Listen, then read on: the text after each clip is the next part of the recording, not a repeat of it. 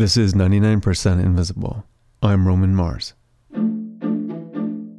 We have something a little different on the show this week. If it isn't obvious, I'm what you'd call pro infrastructure. Of course, some infrastructure is vital and necessary, and some infrastructure isn't, but it all has to be made right. It's hard work, it's dangerous work, and it's often union work.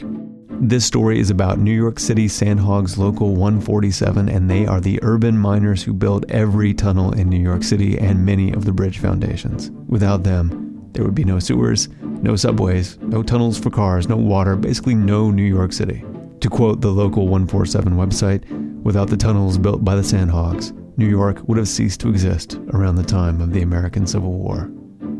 So in 1994, radio producer Dan Collison interviewed the Sandhogs as they were working on New York City Water Tunnel number 3.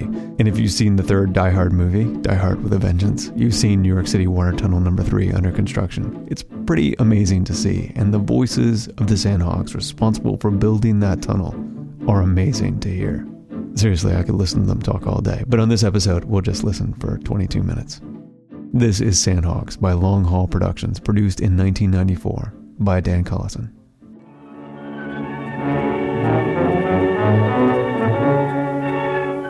Through the heart of a great metropolis flows the mighty Hudson River, a natural barrier between two states, a challenge to man's ingenuity, skill, and courage. 60 years ago, the challenge was to build another tunnel under the Hudson River. The Holland Tunnel and the George Washington Bridge could no longer handle the mounting traffic between New Jersey and Manhattan. And so the Lincoln Tunnel is started. It was 1934, the Great Depression, and jobs were scarce. In my day, uh, when you were hungry, it'd be anything. And to be a sandhog in Jim Murtha's day, you had to work almost exclusively in compressed air, air that was pumped into small, cramped underground chambers or caissons to hold back the water and silt during tunneling. Under pressure work is a strain on heart and lungs. There is danger also of contracting an illness called the bends. In my early life, I had trouble with the bends in my knees. You had a way of curing it at home. You'd get into a hot cup of water, and it would disappear, and then you'd fall asleep. The water would get cold. It'd come right back and hit you like a toothache, a very, very bad toothache. It's the same problem deep sea divers have when they come up to the surface too fast severe cramps, and in some cases, paralysis that can even lead to death.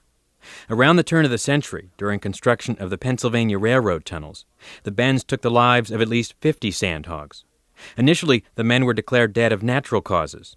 Later, it was revealed that the death certificates had been falsified to cover up unsafe working conditions. Public hearings led to public outrage, and eventually a Sandhogs Union was born. If we didn't have the union, we'd have nothing.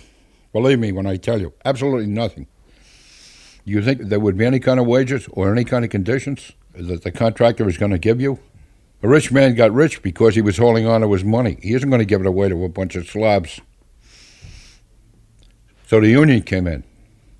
I'm going to read the title of the local, but you must remember that we came from an international union of compressed air workers. That's why the title is Compressed Air and Free Air Tunnels, Foundations, Caissons, Subways, Sewer, Cofferdam, Construction Workers Union of New York, New Jersey, States, and Vicinity. That's the title. Edward McGinnis is a former president of the Sandhogs Union, Local 147 for short. McGinnis's father was a sandhog, a foreman, and as a kid growing up across the street from the bar where his father recruited his work crew, young Eddie decided he wanted nothing to do with the business. The banging on the bar and the fights that went on there, I was petrified. I never thought I would go near anybody that was a sandhog, never mind working for them. But despite his vow to stay away, Eddie McGinnis, like a lot of sandhogs, ended up following his father down into the tunnels. Economics decides a lot of our lives and it decided mine. I know the first time I went into a, a tunnel and and they set off a blast of about 200 sticks of powder. I said, "What in the name of God brought me to this place?" That was my re- reaction. I'm going home and never coming back. But when I went home, I had young children, and I had to come back. And John's, everything else is good? Yeah. So far. How you feeling, Patty? Good, good. You doing all right? Yeah. Good man, Pat. Ten years ago, there were 2,300 members of Local 147, headquartered here in a small office in the Bronx. Today, there are only about 700 members, and almost half of those are pensioners. All are men. Richard Fitzsimmons is the business manager for Local 147. We had women, uh, they did go down. There was, I think, three women. And they worked alongside. They done the best they could, but they didn't come back after lunch. It was just, uh, the work was too tough.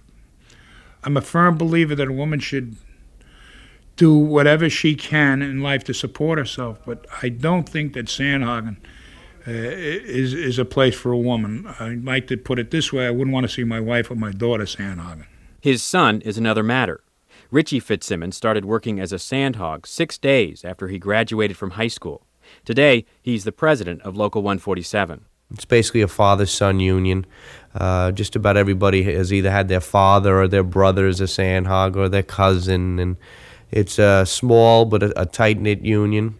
And the union is run in, in such a way that uh, it's almost like an extended family. And Local 147 is a union that has long prided itself on its racial and ethnic diversity. Yeah, Tom McHugh's my name, and I'm a sandhog. Yeah, I came here from Ireland in 1971.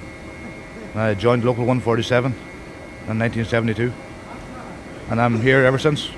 My name is uh, Johnny Moon. I hail from Brooklyn, originally born and raised in Brooklyn, and I live down the Jersey Shore right now. And uh, been a sandhog 30 years. I was brought in by a fellow named Charlie Doherty, Donegal boy. We have a lot of Donegal boys in this local, same as we do have uh, West Indian, Jamaicans, Polish. We have a good contingent of Polish fellows from Queens. My name is Lincoln Richards. I am from St. Vincent, West Indies, and I've been a sandhog for 23 years. Lincoln Richards speaks almost reverentially about the unity of Local 147, that no matter how they might feel about each other above ground, down below, sandhogs are like family. Very close. You can just finish fighting with a man in the change house. You get on the elevator and you go down to work, and it's your brother. He'd share his last meal with you, he'd share anything with you. He'd look out for you. You know, anything he'd do for you. That's how beautiful a relationship we have. We had integration, so to speak, before any of this ever came out about integration, before we even knew about integration. Huey Barr worked as a sandhog for 35 years before retiring in 1987. You know, you could work with Polacks. I was Irish, Irish American. I'd worked in Polack gangs and what have you, you know, black gangs also. That was the method of operation. It was our work rules. It was our work rules. It's always been that way since I've sandhogging. In New York, one of the most important work rules, if not the most important, is that you have to have a union card to work as a sandhog. But being in the union doesn't guarantee a job. Tunnel work is scarce these days. Several hundred members of Local 147 are out of work.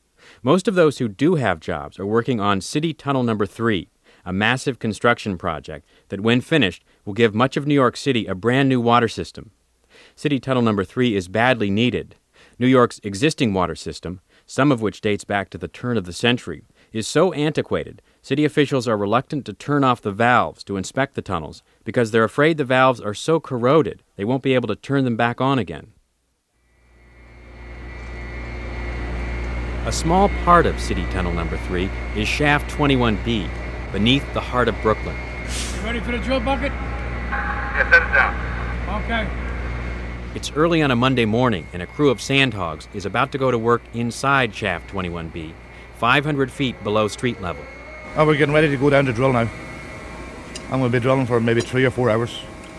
And then we get the dynamite down there and we'll be blasting. We use about uh, 300 pounds of, of dynamite per blast.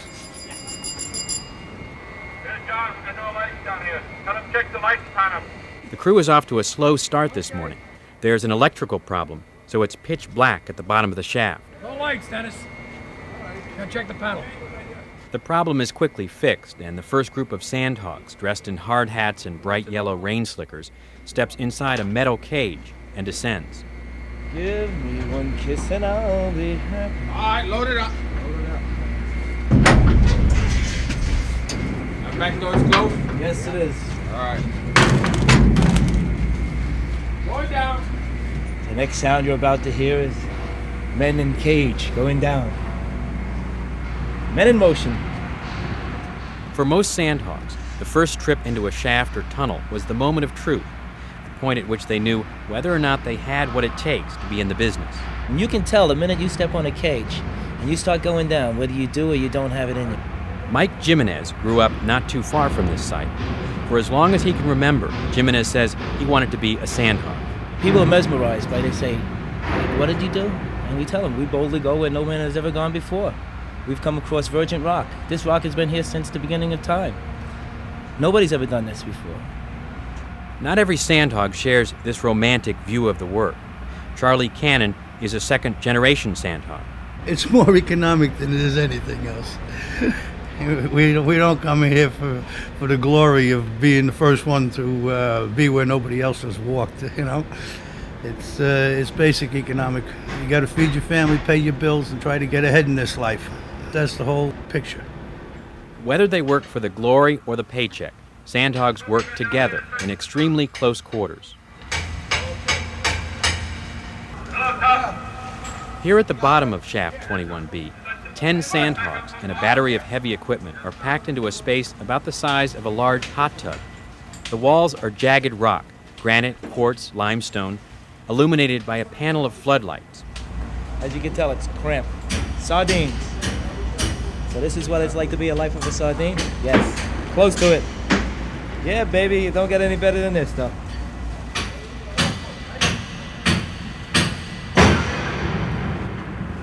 It's like working at the bottom of an empty missile silo in a rainforest. Groundwater pours down from the rock walls above, collecting in knee deep pools below where the sandhogs are getting ready to drill.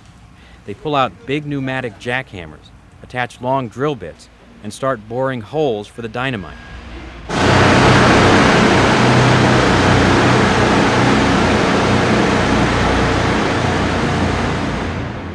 The opening at the top of the shaft, 65 stories up, looks like a pinhole. If something were to fall from above, even a small rock or a hard hat, it could be deadly. It's like being in a funnel. There's no escape. There's no escape from anything that falls. It was into a shaft similar to this one, Shaft 19 in Queens, that something did fall. Something big. Last November, the day before Thanksgiving, a 16 ton winch broke loose from its mooring at the top of the shaft. Tom Flanagan and Mike Boyce were two of eight sandhogs who were working 450 feet below on a catwalk about 50 feet from the bottom when the huge winch plummeted downward. We know, all of a sudden noticed the cable got slack real fast, and we looked up, and all we seen was this big snake coming at us. The cable was coming, and we couldn't see the surface due to the fog, so uh, cable was beating us up real bad, knocking everybody all about, and then that that big big winch come through, and uh, all hell broke loose. Everything flying all over, and had no warning at all. yeah, there was. I seen flashes out of the corner of my right eye, and it sounded like an explosion. The deck broke loose, and I was had my foot caught in a cable, with my fingers in a grate and hanging upside down. I was gonna drop in the water, or figured break my fall because I was slipping, and like I told the other guys, I thought of my two kids and turned my hand around in the grate and stuck it in again, and just let my f- foot loose from the cable, and inched my way up to. Uh, a good cable and pull myself up onto the form. I managed to get up to uh, a flat piece of deck and just hang on to a piece of post on the guardrail and just hoped and prayed and, until the dust settled, until uh, until everything stopped coming. We were all very lucky that uh, that made it out of there. I just wish Anthony could have been as lucky as the rest of us. Anthony Odo was the 20th sandhog to be killed during construction of the water tunnel. That averages out to almost one fatality a year.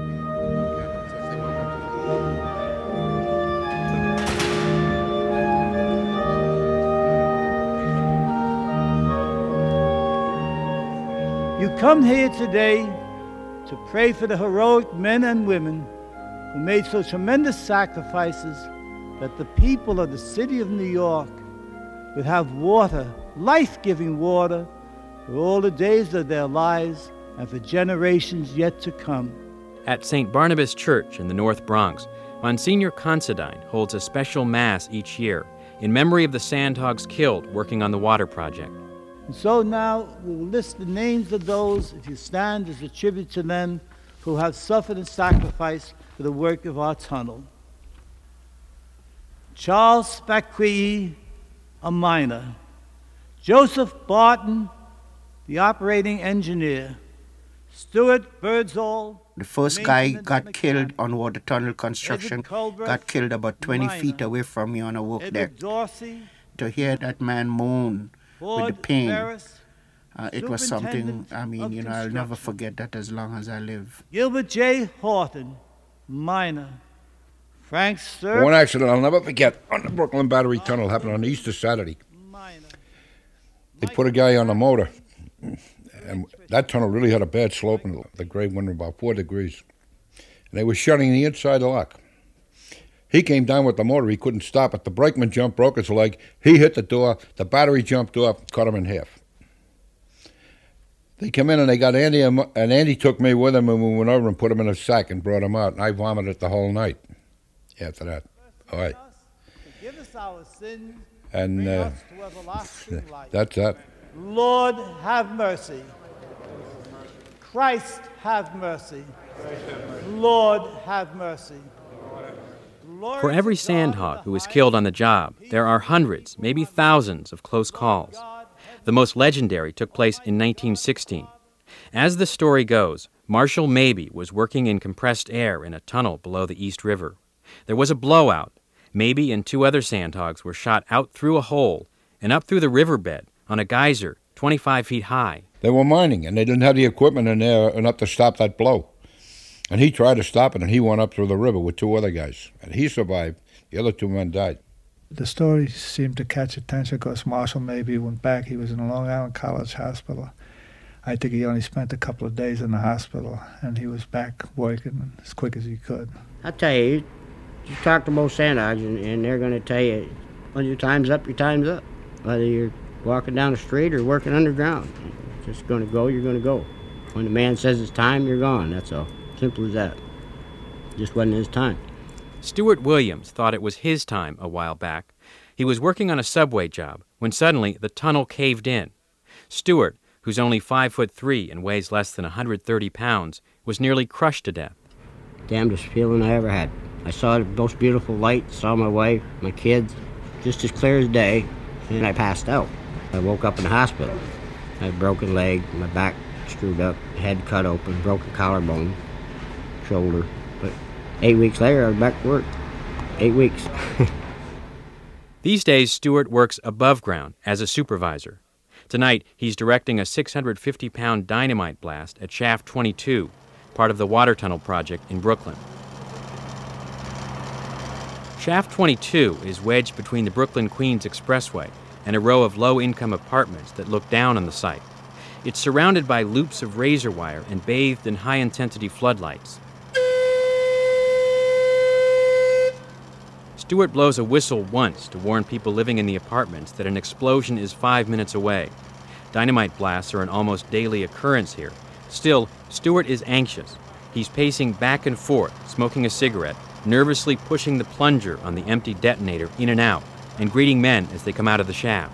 I'm responsible for these men, and uh, thank God, knock on wood, I've never hurt one in my life or had one get hurt working with me, and uh, I don't want, I don't want to start now.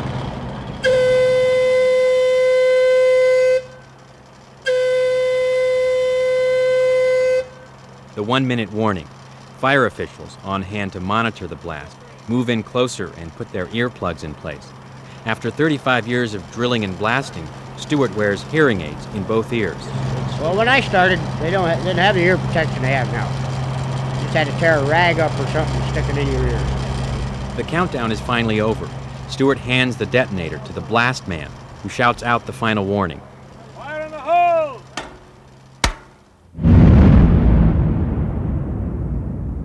Sounded good. Sounded good.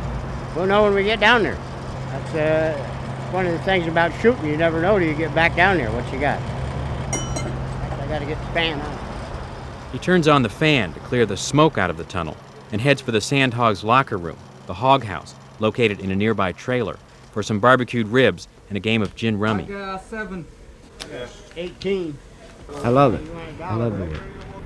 camaraderie with the men, the people that, that I've met. I've met some of the greatest people in the world, worked with some of the greatest people in the world.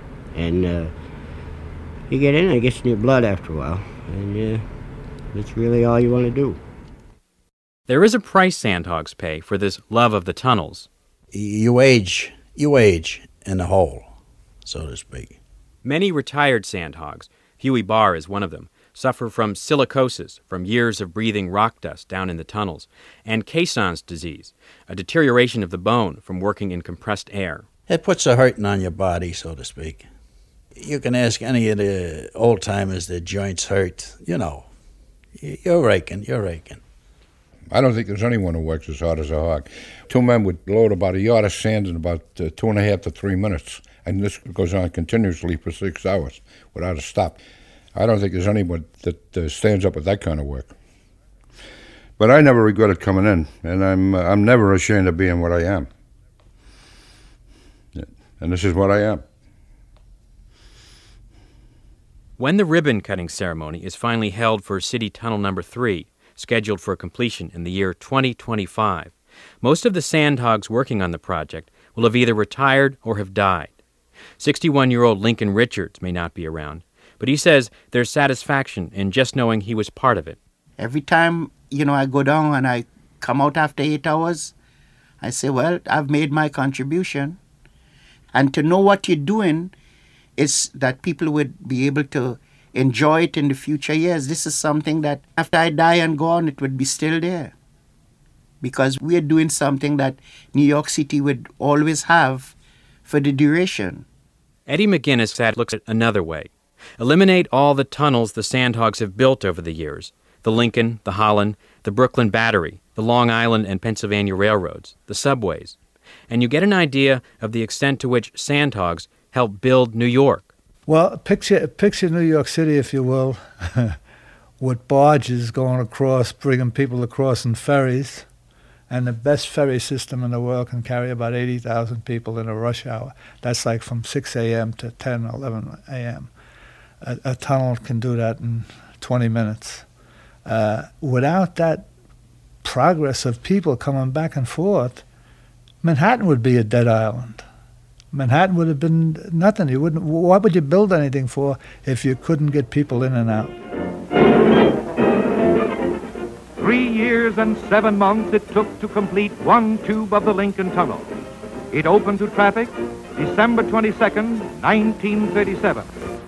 Through the Lincoln Tunnel, traffic moves with speed and safety a hundred feet below the river.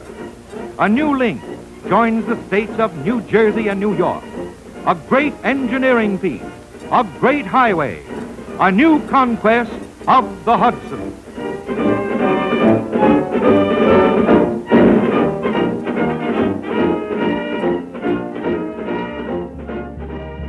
Sandhogs was produced by Dan Collison for Long Haul Productions. Long Haul Productions is Dan Collison and Elizabeth Meister. You can listen to all their stories, and they got tons of great ones at longhaulpro.org. 99% Invisible is Sam Greenspan, Katie Mingle, Avery Trufelman, and me, Roman Mars. We are a project of 91.7 KALW San Francisco and produced out of the offices of Arcsine, an architecture and interiors firm in beautiful downtown Oakland, California. Support for 99% Invisible comes from the cafeteria workers and radio announcers of the SEIU Local 1021 who backed our Kickstarter campaign and from Audible. Audible is the internet's leading provider of spoken word entertainment, information, and educational programming. I love Audible. A few years ago, I bought myself an Audible yearly platinum membership for my birthday. And so every year on my birthday, I get an email telling me that it's about to be renewed. And it's like the past me has given the future me the best gift I could ever want. I love the past me. I listen to so many books, it's, it's hard to narrow down one to recommend, but about a month ago, I pre ordered John Ronson's new book. It's called So You've Been Publicly Shamed, and as I'm recording this, it's supposed to come out tomorrow. And I might just stay up till midnight so I can start listening to it right away. His books are just the best, and they're even better when he reads them to you. Audible is offering 99% Invisible listeners a free audiobook of your choice and a free 30-day trial membership. Just go to audiblepodcast.com slash 99pi and choose from over 180,000 titles. I have tons more recommendations, so just hit me up on Twitter at Roman Mars if you need another. I mainly choose narrative nonfiction, just FYI. Go to audiblepodcast.com slash 99pi and get started today. And as always, this show is made possible by Tiny Letter. Email for people with something to say. My Boys, Carver, and Maslow always have something to say. What do you got to say, boys? My favorite piece of infrastructure is the Golden Gate Bridge. Mine too, because it's red. It's actually called International Orange. I also like orange, but it really looks red. tinyletter.com. It's free, easy, minimal, and powerful. The simplest way to send an email newsletter. You know that newsletters are the new hotness, right? It's time to close down that blog, Captain Caveman, and get on the newsletter train. Tiny Letter from the great people behind MailChimp. Thanks to MailChimp and the Knight Foundation, we created Radiotopia from PRX. Welcome to The Allusionist. That's allusionist with an A, not an I. This is criminal. Welcome. Welcome to Strangers. To the heart. The truth. The Mortified Podcast. Theory of everything. Radio Diaries. Love and Radio. Fugitive Waves. From the Kitchen Sisters. Radiotopia from PRX is why podcasting was invented. Find out more and subscribe to them all at radiotopia.fm. You can find the show and like the show on Facebook. We're all on Twitter and Instagram too. And we have a new episode from Avery next week, and you'll find it first at 99pi.org. Radiotopia.